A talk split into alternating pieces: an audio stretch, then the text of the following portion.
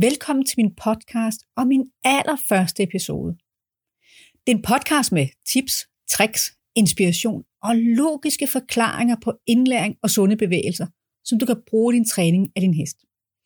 I dag vil jeg tale om den mest komplekse af alle vores hjælpere, nemlig tøjlerne.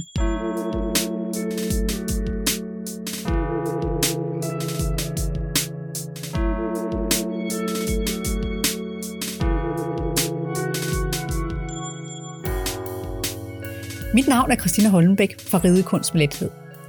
Jeg underviser rytter i, hvordan og hvorfor de skal træne med logiske trin for trinøvelser, så deres heste lærer at bevæge sig i både fysisk og mental balance for lette hjælpere.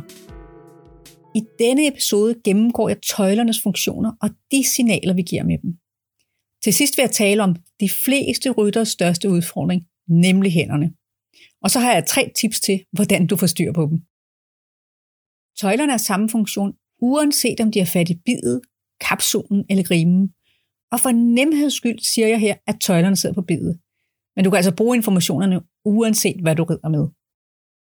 Præcis den måde, din hest holder sin hals på, er afgørende for, om den kan bruge sin ryg og bagpart korrekt. Jeg plejer at sige, at hestens nakke er et spejl af bækkenet. Er der spænding i nakken, så er der også spænding i bagparten. Så derfor er det helt afgørende, at vi ved, hvordan vores hest skal reagere på vores signaler, og den stoler på vores hænder, så den tør give efter. Tøjlerne opdeles i to funktioner, den direkte og den indirekte. Den direkte tøjle, som er den del, der er kontakt i bidet, og som vi bruger til at forme hestens hals med. Den indirekte tøjle, som er den del af tøjlen, der rører hestens hals, og som vi bruger til at flytte hestens forpart med.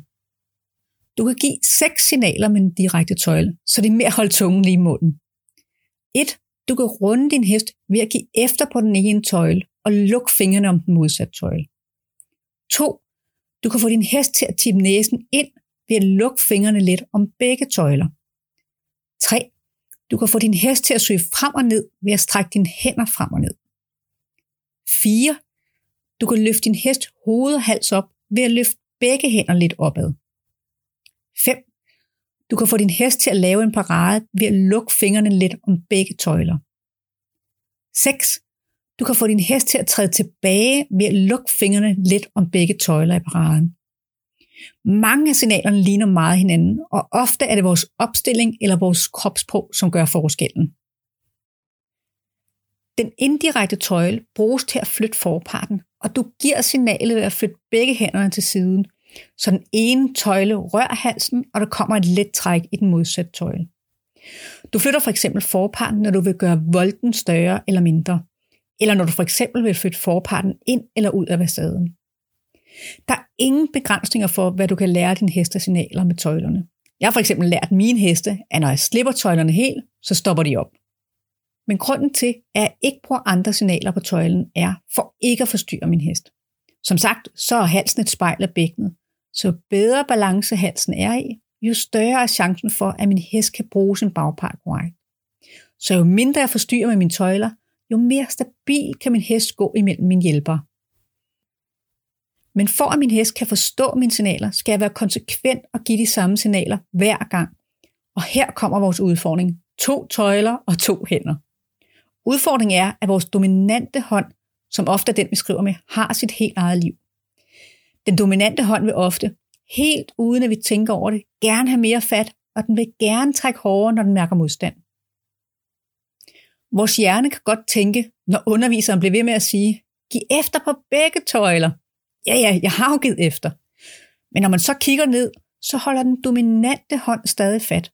Og hvis den er rigtig klog, så har den fået albuen til at trække sig tilbage, så den er kommet helt ud af vores synsfelt.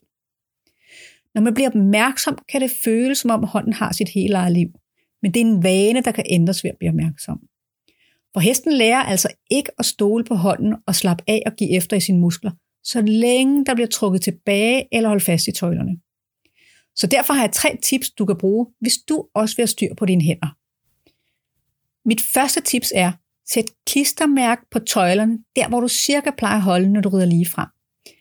Den store udfordring er, at den dominante hånd gerne vil have kontrol, og ofte korter tøjlen op, uden at vi opdager det, så vi kommer til at ride med skæve tøjler.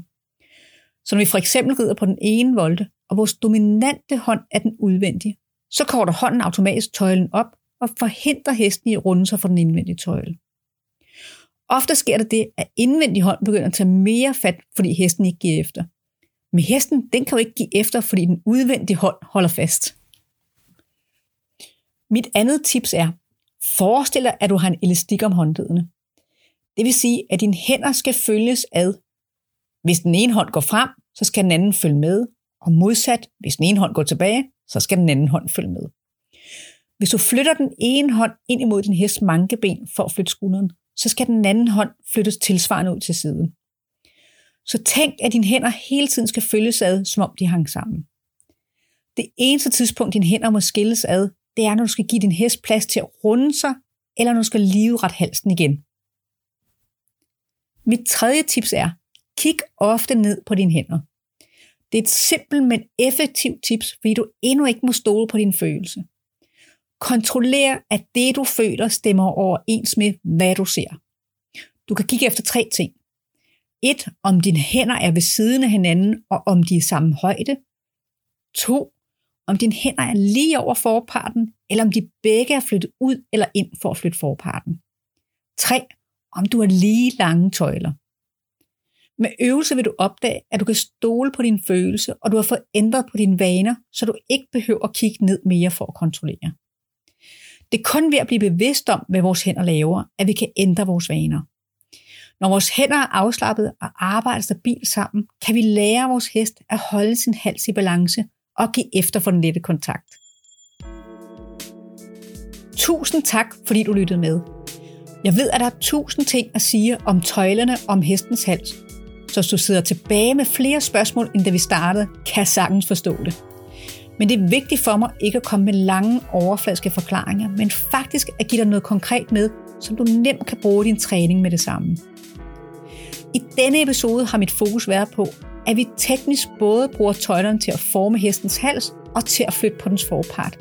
Og hvilken afgørende rolle det er, at vi er bevidste om, hvordan vi bruger vores hænder, så vores hest forstår vores signaler og tør give efter. Hvis du gerne vil støtte min podcast, så må du meget gerne dele den med andre, du tænker dig får glæde af den. For at få det nyeste fra mig, er du meget velkommen i min lukkede, men gratis Facebook-gruppe Ridekunst med lethed, trin for trin, fra nemme grundøvelser til samling. Eller se mere på min hjemmeside, ridekunstmedlethed.dk. Jeg har lagt alle link lige under podcasten her. Tak igen for at høre med, og vi lyttes ved. Hej hej!